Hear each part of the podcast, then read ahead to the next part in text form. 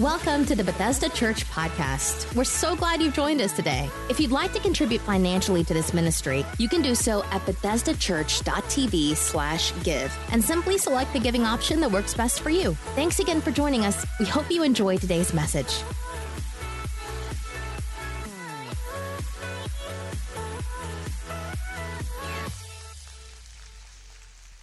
Amen. How many are thankful for the people in your life that God has blessed you with, that has invested into you? Anybody thankful for those people? Man, I'm extremely thankful. Welcome once again. Good morning. Hope you're having an incredible day so far. We are kicking off a brand new series entitled Love Handles. Everybody just say that real quick. Say Love Handles.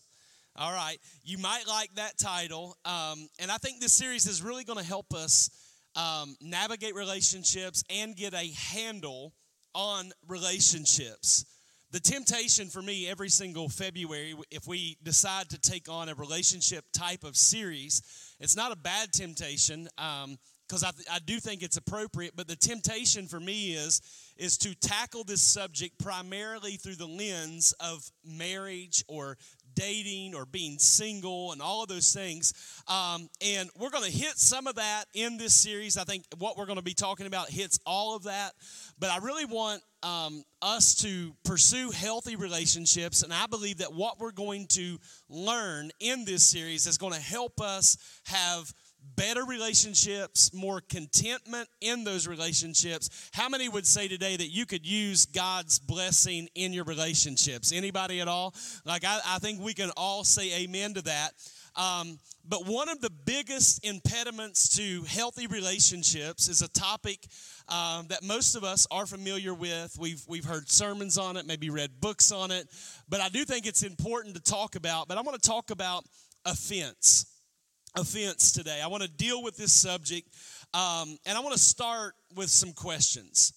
Have you guys ever noticed, or have you noticed, um, that many people today are incredibly and easily offended? Have you noticed that? That a lot of people, have, have you noticed how easy it is to offend someone? I hate to ask this, but it's important to ask. Um, have you noticed that Christians are easily offended. Let's think about that for a minute. As followers of Jesus, we shouldn't be offended easily, but many times it's the people in the church that profess to follow Jesus that always end up all in their feelings, offended over this and angry over that. And the question is, why, why is that happening? I hope to answer that in the series, but I think for a lot of us, we get saved and we begin to follow Jesus and we start believing that it is our calling, it's our assignment to get angry and offended over all the things that are wrong in the world and gripe and complain and rant and rave. After all, we just hate sin and we hate what's wrong. I'm being a little sarcastic, but a lot of people believe that their assignment is to be mad and to be angry, and that their anger and their offense is going to produce something good in the world. The truth is is that we live in a world where people are easily offended. A lot of people, maybe even the people in this room, some of you are angered today. You're offended about something. So what should our response be? Because the truth is is that Jesus did say offenses would come, things would come our direction that would hurt us. But how many know hurt is a reaction? Offense is a choice. We're going to get hurt, but if you're walking in offense and you continue continually ponder what happened to you and talk about what happened to you, then you are making a conscious decision to stay the same, to stay angry and to stay offended. What if I told you that you could live unoffendable? What if I told you that it is possible for you to live without being offended, that you could actually overcome the offenses in your life. For some of you, that sounds ridiculous. You're like, Pastor Chad, I mean, how in the world could I live without being offended and angry and frustrated? Because we live in a world full of crazy people. We live in a world filled with people that, that make us mad. we we have crazy people at the workplace and crazy people on social media. We have people serving us coffee that get on our nerves, except at the Bethesda Cafe. By the way, can we give it up for the Bethesda Cafe because they do it with a smile? But there's crazy people everywhere we go. And so, how am I supposed to live unoffended. I mean, everywhere we go, there are loud, obnoxious, opinionated people. And sometimes it's not just that they're loud and opinionated, but they're critical of me. They've said things about me. How can I live unoffendable? I would describe myself as a person who is not easily offended. I think Pastor Kieran would, would agree with that statement. Um, it's not that I can't be offended. I, have been offended before and upset and angry and frustrated with people and uh, all of that stuff, but I'm not easily offended. But I have found myself over these last two years becoming easily agitated. Can I get a witness?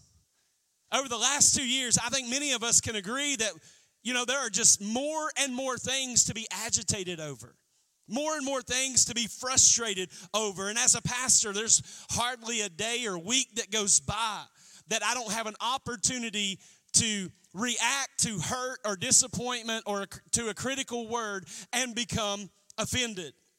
And so, with that being said, in this message today, I will probably offend many of you. My goal is to offend you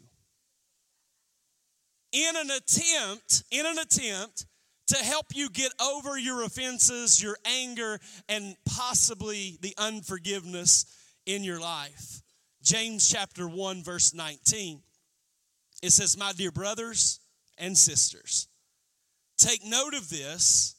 Everyone should be quick to listen. I want you to notice, he did not say quick to speak, quick to post, quick to go on a rant. He said, quick to listen, slow to speak, and slow to become, to become angry. Another question for you How are you doing with that assignment? He said, I want you to be quick to listen, slow to speak, slow to become angry. How are you doing with that assignment? I think we live in a culture where many people they're, they're not listening but we are quick and fast to speak, to share our opinion, and we are easily offended and easily angered. But we're encouraged through the Word of God that we should be quick to listen, slow to speak, and slow to become angry. Think about this for just a moment. We spent the month of January in a four week series talking about not just the truth that Jesus taught, because he taught, he, he taught all kinds of amazing truth, but we spent four weeks talking about the way Jesus lived. How many of you understand Jesus lived differently than everyone else? He, he not only taught truth, but he lived differently. In fact, throughout the Gospels, Jesus was asked 183 questions, but he only directly answered three of the 183 questions. And the reason being, and, and, and in turn, he asked 307 questions. And the reason for that is because Jesus is incredibly others focused. He was always focused about others, not, not himself, but others. He was slow to speak and he was quick to listen.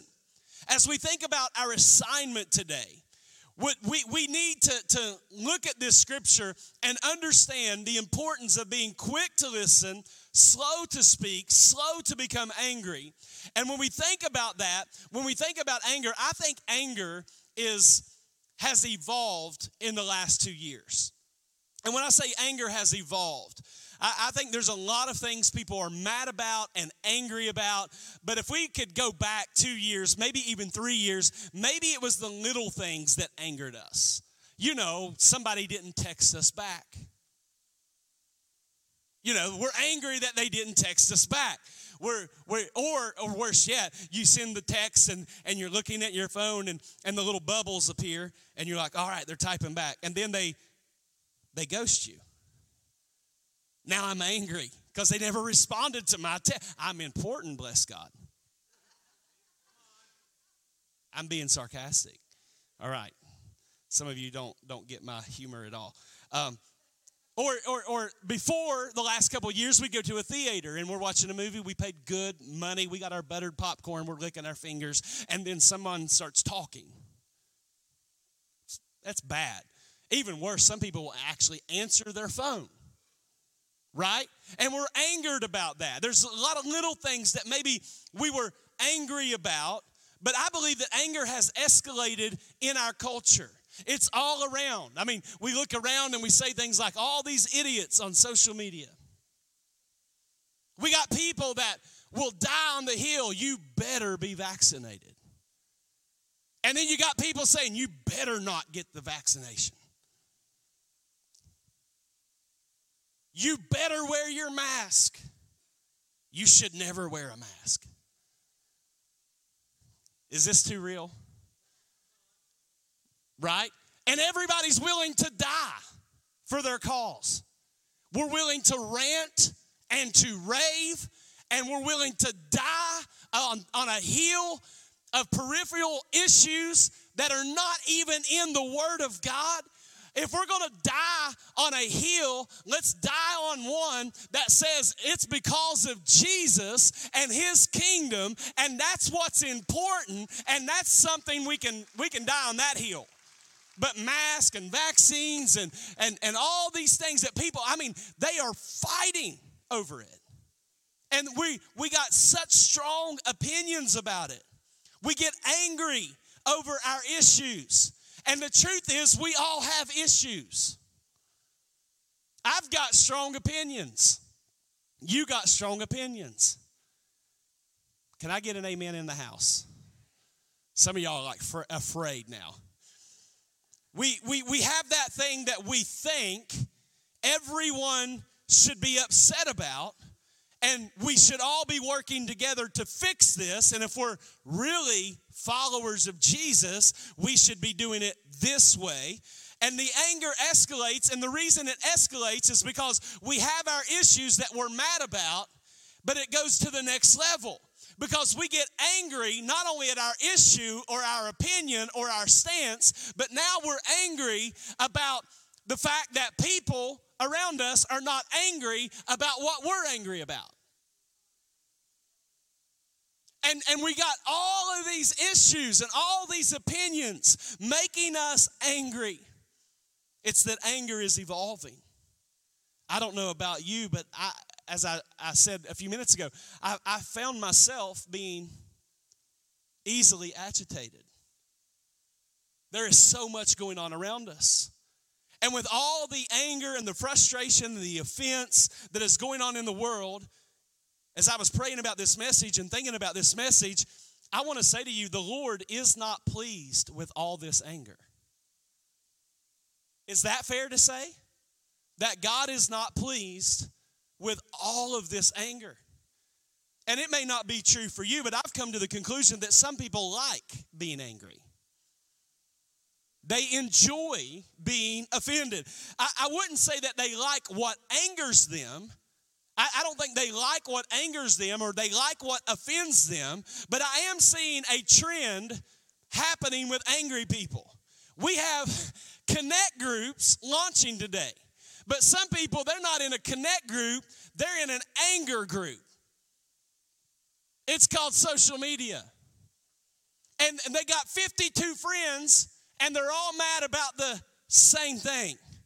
And they post what ticks them off, and because they got 52 people that will hit the like or the love or the care or, you know, yes, yes, yes, say that again, say it louder for the people in the back, you know, drop the mic, hashtag truth bomb. We think because we got all of these people on our team that now we are morally superior to everybody else. We're right. Everybody else is wrong. I'm holy, they're evil. They're evil. They're idiots. They're evil idiots. Do you all see like the problem with this? I mean, am I the only one that sits back And it's almost like, and it's probably not the right thing to do. I'm like, I need to pop some popcorn, get my Coke, and just watch it unfold. People are crazy, they've gone mad. Everything agitates them, everything angers them. Everyone else is evil. And I don't think it's pleasing to God. So let me ask you a question How effective is your anger? How effective is it? I didn't ask, is your anger justified? I didn't ask, are you right or wrong? But I asked, how effective is your anger?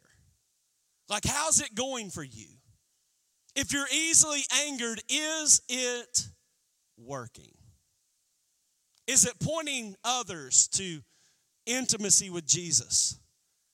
How effective is it? Is it making you more loving? Is it drawing people into a more joyful life? Here's a spoiler alert for the message your anger isn't working. And that's not my word, that's God's word. Because James chapter 1, verses 19 has a follow up verse in verse 20. If we tie them together, look at how it reads.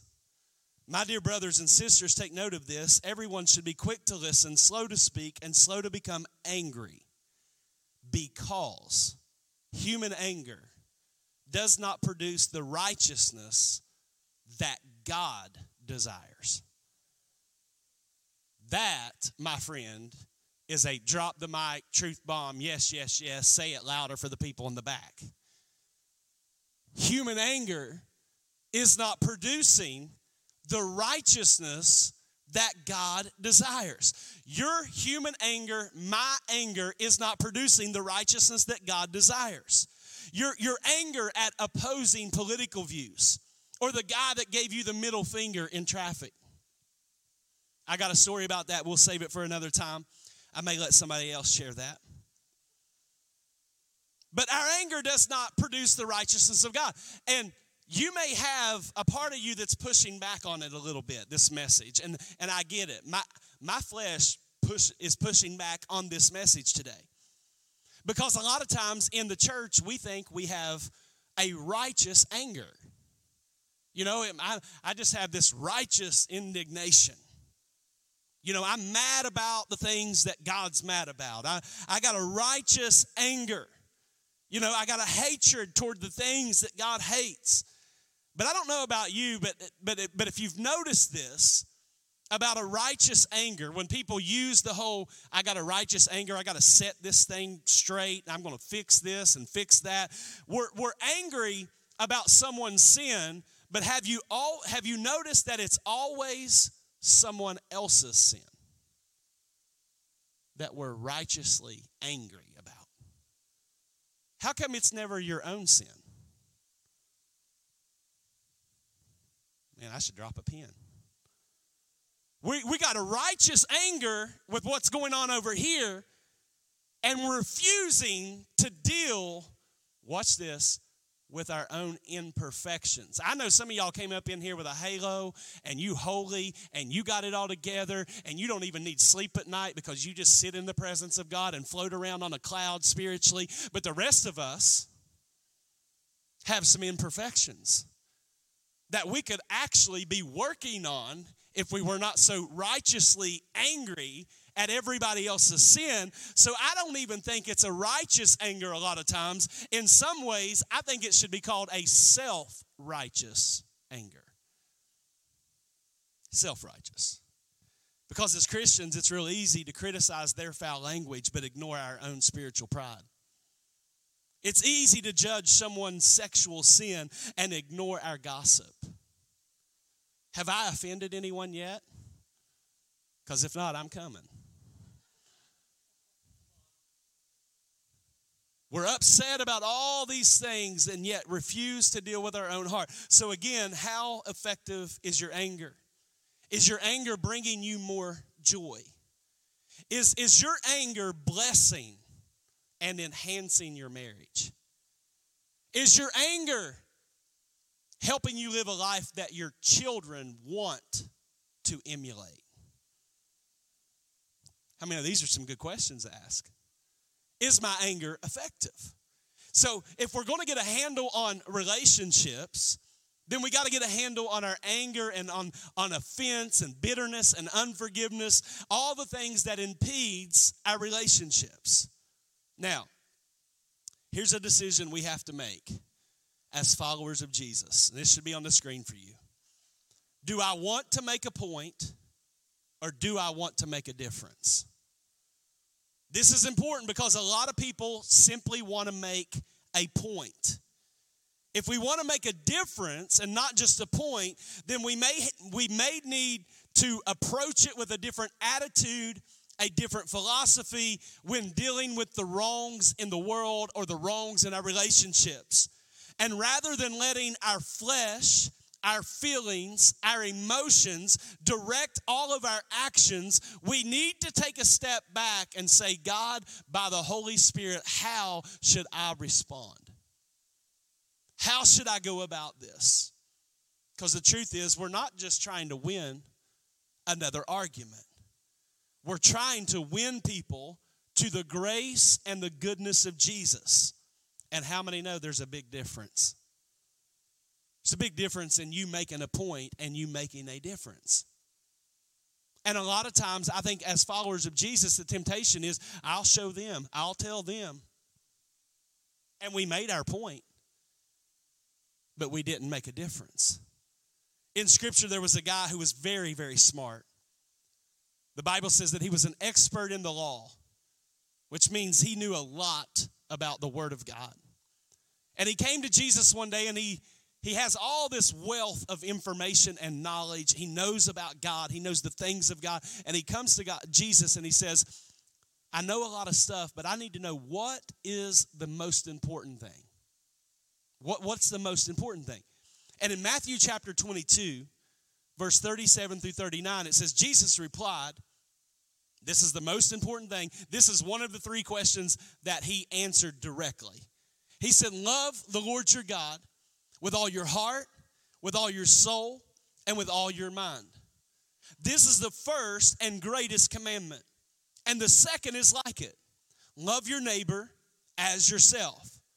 All right, God, what, what's important? What's important is to love God with every, fiber of my being, to worship Him, to live for Him, to, to love Him. That's number one.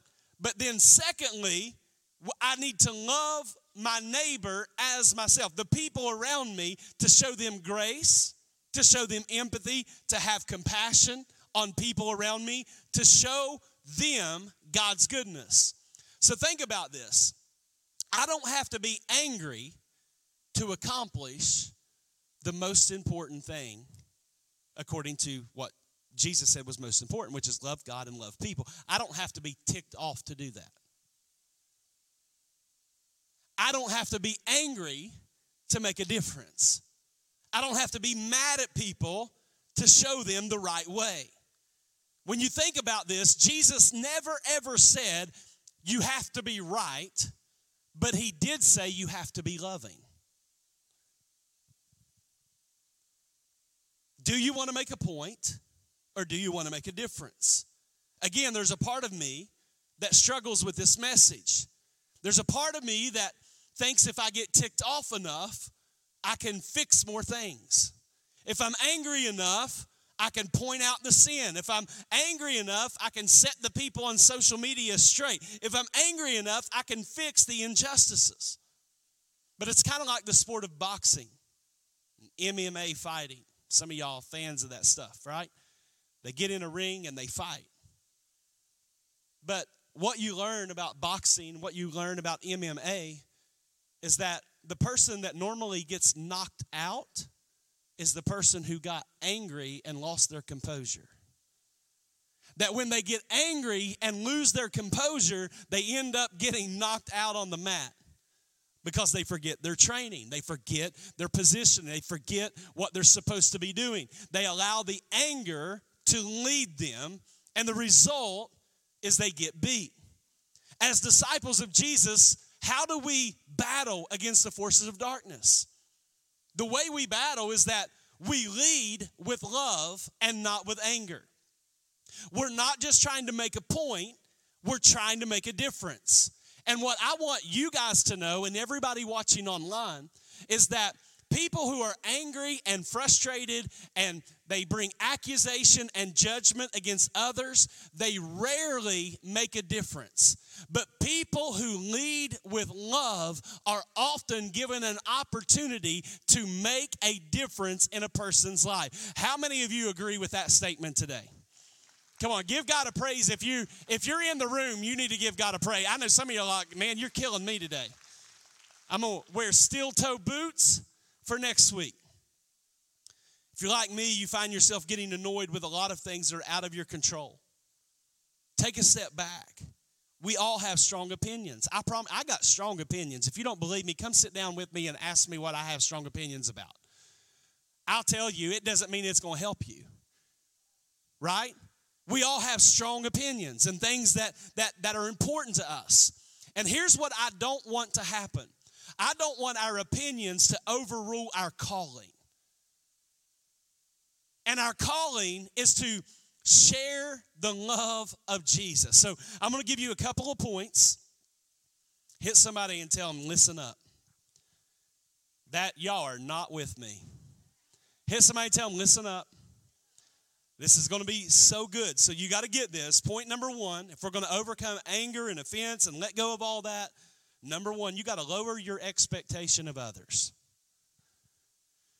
I know you don't want to hear that because we want to we want to we want to raise expectations for everybody.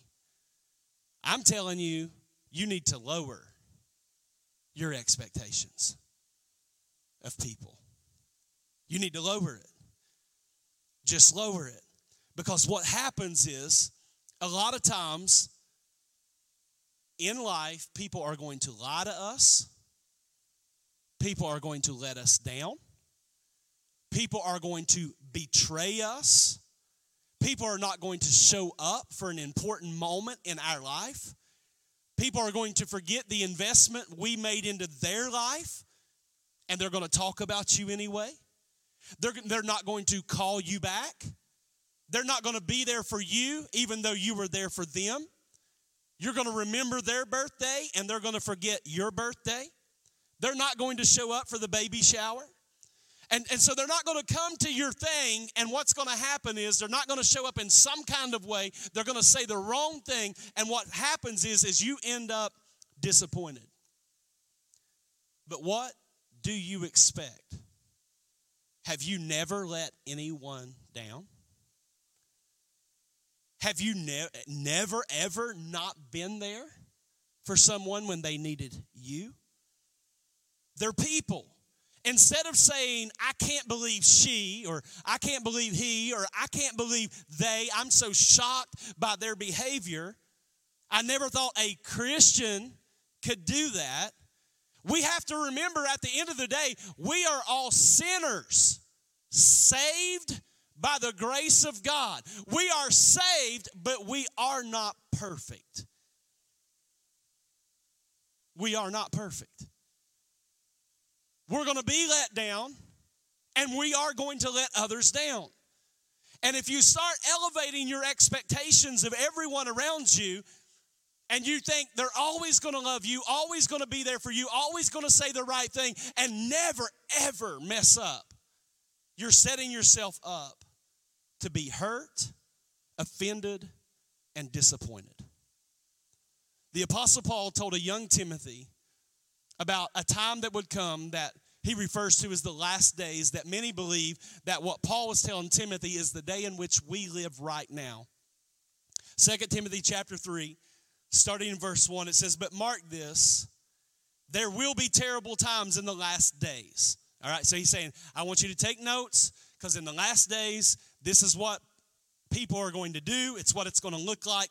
And he says, People will be lovers of themselves. Well, notice, not lovers of others, lovers of themselves, lovers of money, boastful, proud, abusive, disobedient to their parents, ungrateful, unholy, without love, unforgiving, slanderous, without self control, brutal not lovers of good, treacherous, rash, conceited, lovers of pleasure rather than lovers of God, having a form of godliness but denying its power, have nothing to do with such people.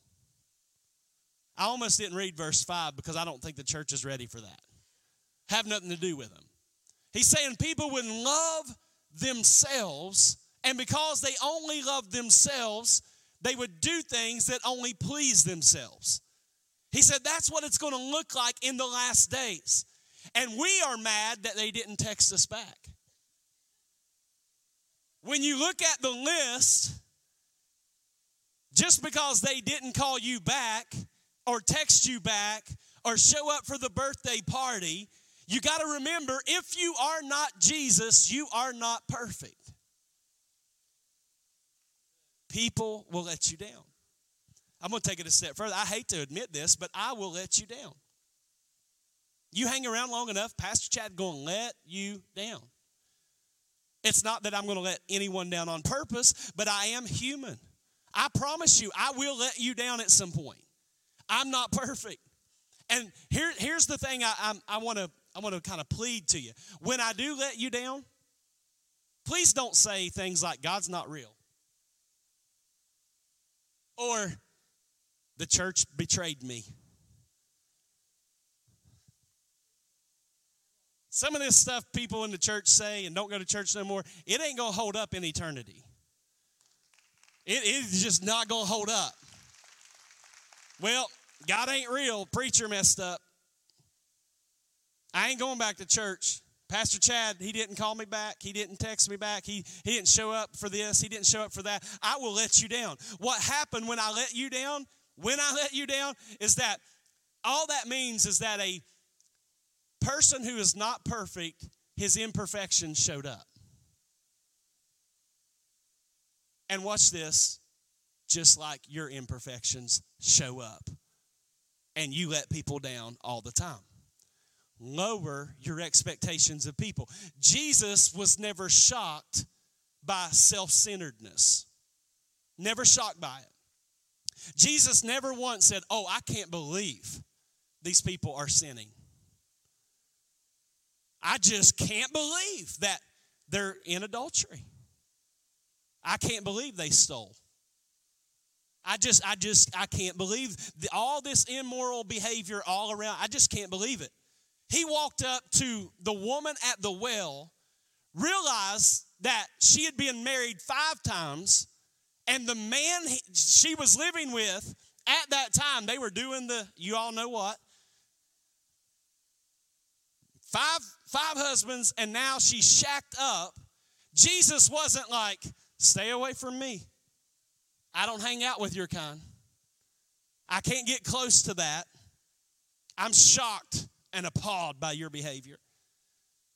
He didn't say to peter james or, or think to himself i can't wait to tell peter james and john because this ain't gossip this is prayer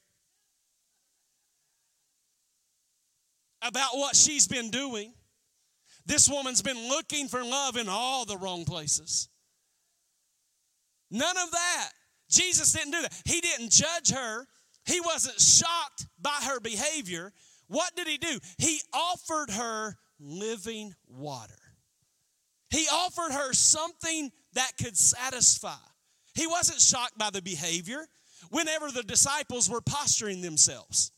It's, it's hilarious when you read the, the Gospels. They were fighting. After following Jesus for some time, they started fighting about who was the greatest disciple. Like, shouldn't we be talking about how great he is? But they're fighting, they're in an argument over who's the right hand man, who's going to be sitting beside Jesus in eternity, who's the most important. And you would think at some point Jesus would get tired of these guys and say, Are you guys kidding? Do you remember who you were when I found you? You bunch of tax collectors stealing from people? And I handed, I, I, gave you an invitation to follow me. I showed you grace. I'm the Son of God. I've never sinned. All y'all got, all y'all do is sin. But he didn't do that at all. He didn't do that. He kept on loving them. Peter, he was in the inner circle. And one day Peter was bragging. He was saying, Jesus, I'm your guy. All these other guys are losers. They're going to deny you, but I'll go, I'm going to love you. I'll be there when no one else will be there. I'll chop people's ears off. I'll cuss. I'll do whatever I can to prove my love to you. I'll show everybody that I'm devoted. What did Peter do? He was lying through his teeth because he betrayed Jesus, denied Jesus, abandoned Jesus, stabbed Jesus in the back. What did Jesus do for Peter? He shows back up and he's not shocked by the behavior. But what does he do? He says, Peter, I got a new assignment for you. I want you to take care of the sheep. If anybody knows what it's like to be up and then to hit rock bottom, it's you. Go take care of the sheep. I got a new assignment for you. He forgave Peter. How do you get over being easily offended? You got to lower your expectations because we are all sinners, saved by the grace of God. We all mess up. People are going to let us down. Don't be shocked. Number two, are y'all getting anything out of this? Some of y'all look like you're hurting. I'm not close to done. You're going to be here a while. Lock the doors. Kidding. We're not going to be that much longer. Lower your expectations of others. Secondly, raise your gratitude for God's grace. I'm going to lower, I'm going to intentionally lower my expectations of people so I'm not this person who's always offended every time people don't meet this high expectation I have. I'm going to lower that. But secondly, I'm going to raise my gratitude for God's grace. And this is hard and some of you may say, Pastor, this is hard. I'm hurt. I've gone through something. They turned their back on me. People, I, I just don't trust people. All people stink in my eyes. Anybody ever felt like just all people stink? I've been there. I've been exactly where you are. And I hate to admit this, but when you are a Christian and you're following Jesus, and even more specifically, when you are a leader, a lot of times people can be critical of you and say bad things about you that are not, not even true. And many times you still have to take the high road. Can I be honest with you? Sometimes I don't want to take the high road. I want to punch people in the face. I would feel better, right? My flesh would be like, I can't believe you lie and take things out of context and say things that are not true, I could tell everybody what really happened and call you to the carpet and everybody would know what, what kind of snake you are. Anybody ever feel like I just wish I could air it out? I'm the only one, Lord. No, we feel that way, right? I just want to air it out so people can know the facts because that would feel good to my flesh. That would that, that would make me feel better. Let me ask you a question though. When you think about oh, I could really do this or that, or I could get back in this way. I think we got to ask ourselves have we ever sinned? And not just have we ever sinned, have you sinned since you got saved? Have you lusted, cheated, gossiped, overeaten, mistreated your spouse? Have you sinned since you got saved? If you've sinned since you got saved, Raise your hand. I'm first. All right? Hey, raise your hands. Keep them up. I want people to look around this room at all these sinners. Y'all, y'all got to work with me a little bit. I'm really going to tell them to lock the doors until y'all get with me. Look at all the sinners in this room. People that have sinned since they got saved, right? But what do I do if I've sinned since I got saved? How, how do I make things right with God after that? as the worship team comes, Ephesians chapter 2, verses 8 and 9. It says, For it is by grace you have been saved through faith, and this is not from yourselves, it is the gift of God, not by works, so that no one can boast. In other words, it's not because you were good that God forgave you. It's not because you were holy that God made you right with Him. It's not because you had it all together or you had your prayer time and your devotional life in order or you said, Now I lay me down to sleep. It actually had nothing to do with you. It had everything to do with the grace of God, the goodness of God, the mercy of God. It's because of what Jesus did on the cross. It's not your perfection, but His perfection. It's not your goodness, but His goodness. It's His grace that made me right. We're all a bunch of sinners saved by the grace of God. And sometimes we get in church, we follow Jesus, and then we get strong opinions, we get easily angered, and then we start feeling morally superior to everybody around us. They're evil and I'm not. What if the Lord pulled back the, curtain, the, the curtain for everybody to see all your imperfections? We're like, I'm out. Peace. Right? We're out. But yet we're so hard on people because we've lifted our expectations of people. What if we spent that time instead of lifting our expectations of people and started lifting our expectations of God's goodness and His grace for us? And you may say today, well, Pastor, they lied about me. I'm sure you've lied before. Uh, let me rephrase that. They lied about me. I've lied before. They stole from me. I hate to admit it, I've stolen before. It was a long time ago. Quit judging me. I'm going to quit listing my sins before all y'all decide to leave the church. But you, you get what I'm talking about. I, have made mistakes. And if, and if I think about what I've done, watch this, and, and how I'm overwhelmed by what God has done for me. Because if He hasn't shown anybody grace, He's shown me grace. I could, I could stand up here and speak for 12 hours about all the times God showed me grace. Undeserved, completely undeserved. Did not earn it, did not do enough to discount the mistakes I had made, but He was faithful man, if we could raise our expectation of the faithfulness of God instead of raising our expectation of everybody around us, and every time they don't act accordingly, we're all frustrated. Get your eyes on Jesus. Let Him be your focus. I need the grace of God. You need the grace of God. When we are angry and we are offended, a lot of times we, we will say things like, I just don't have joy, I don't have peace, I, I'm not fulfilled. I, I don't understand what's wrong. And the truth is, is that because we are so offended and so angry, and because we have lifted our expectation of others while lowering our, expect, our, our, our view of God's grace, what happens is, is that instead of seeing that and experiencing the grace of God, we're too busy we can't have joy because we're too busy looking for a stone. We, we're looking for our stone.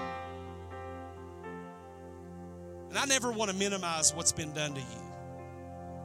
Because I know what it's like to be hurt, to be betrayed, to be lied about, to have people that you poured into not appreciate the investment you made.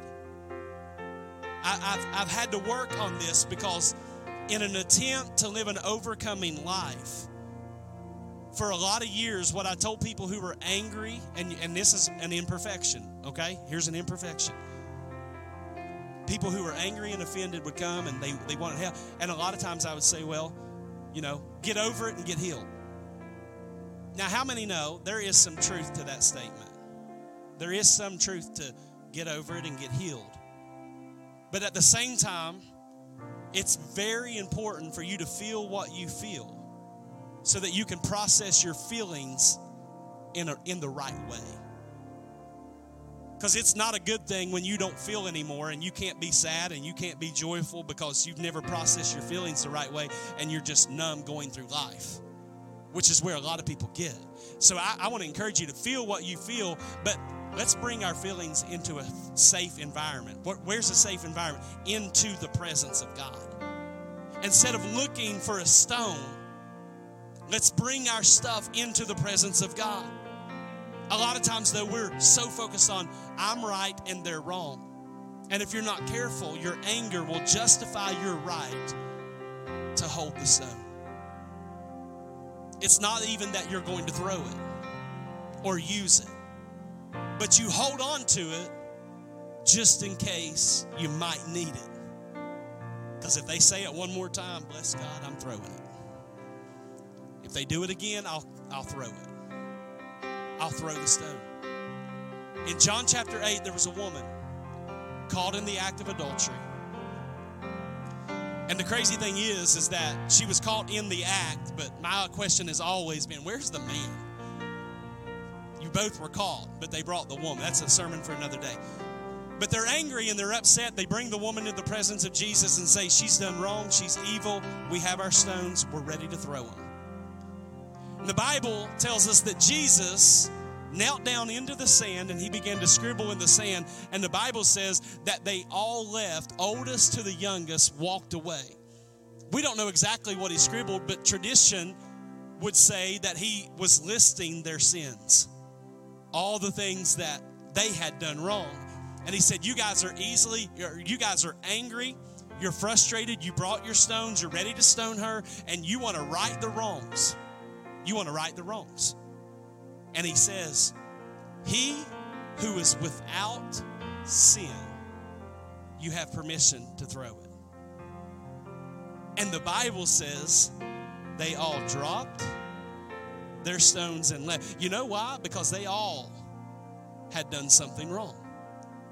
They all dropped their stone.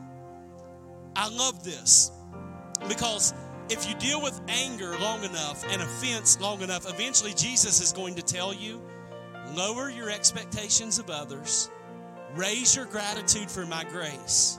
And because of the goodness of God, and because of what you have been forgiven, Jesus is going to encourage you and I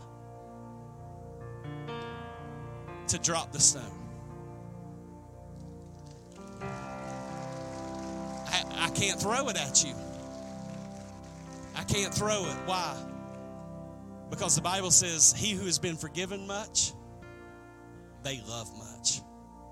And everyone in this room, let's be real, you've been forgiven a lot. So your love ought to be at a high level. Come on, stand to your feet. Give Jesus a praise if you received the word today. Come on, I know it's a oh me or amen, but come on, give God a praise today. I want you to bow your heads and close your eyes. And as you do that, I want to remind you Jesus didn't call us to be right, He called us to be loving. And the goal is not for me to make a point, My goal, the goal is for me to make a difference.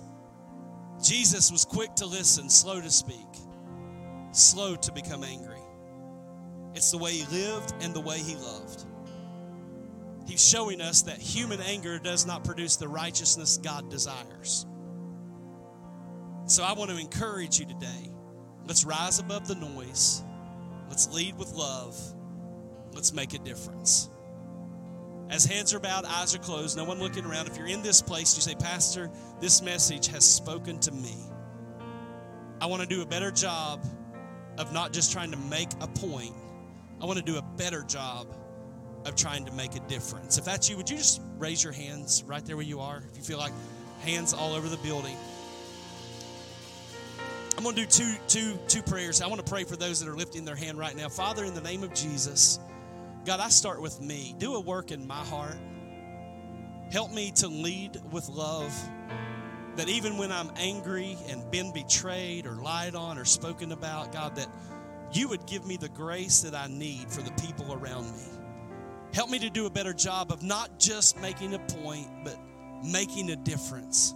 Holy Spirit, lead our conversations, direct our thought patterns, help us to process feelings in an appropriate way, that we would bring them into your presence, God, that you could help us when we've been hurt or damaged or offended. God, it's not that we have to deny that it happened. We just want to process it in a way that honors you.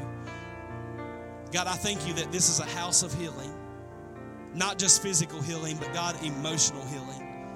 And God, I pray that you would heal today in the name of Jesus. You would heal relationships, that you would heal those that have been offended or holding on to unforgiveness or bitterness, that you would do a supernatural work in their heart. God, order their steps. I ask it today in Jesus' name. Heads remain bowed, eyes closed. If you're in this place, say, Pastor, I just need Jesus to save me. I need him to forgive me. I'm not where I need to be with God, but I want to make things right today. If you're in house and that's you, would you just throw your hand up right there where you are and say, That's me. Thank you for this hand. Thank you for this hand. Thank you for this hand. Awesome, awesome. Anyone else? Thank you for this hand. I see it. Awesome. Here's what I want to do I want us to pray together with these four hands that have gone up, and those of you that are watching online, we would love to, for you to be a part of this prayer to make Jesus the Lord of your life. If you would just say it out loud, even in the house, and if you're watching by phone or computer screen, say this out loud. Say, Dear Heavenly Father, I come to you in the name of Jesus. I'm a sinner. I've committed sins. I need a Savior. I can't save myself. So I ask you, Jesus, to come into my heart Forgive me of my sin. Be the Lord and Savior of my life. In Jesus' name, amen. Come on, let's give them a big, big hand clap. Come on, four people making a decision, moving from death unto life. Prayer team and staff, if you'd go ahead and get in place, we want to open up the altars. But for those of you that just made that decision, I want to refer to that Connect card in the seat back in front of you. If you would pull that card out, jot down your name. There's a box there you can check that you're committing your life to Christ. And if you would take that at the end of service to ta- the table in the back of this room, my left, your right, we have a gift for you. We got a brand new Bible. We, w- we want to put it in your hands, and we just want to help you take your next step. So take advantage of that. Um, you don't want to do this journey alone, you want to do it with other people. And let me say this about this time of prayer and worship whatever you have need of, this altar is open. We want you to come with faith and let's believe that God is going to move. Whatever, and, and some of you, the truth is, I'm going to say this. I don't know who this is for, but there are people in this room that literally need to respond to the message you just heard. You need to be in this altar getting, getting prayer because that's what's going to help you overcome your anger and your offense. You're making a decision, but sometimes how many know we gotta we gotta respond to the word we've heard. We gotta respond to it. So when we begin singing, these, these altars are open. We want to pray with you. We love you. I hope you still love me. You have to be if you want to go to heaven. But let's give Jesus a big, big praise. Come on.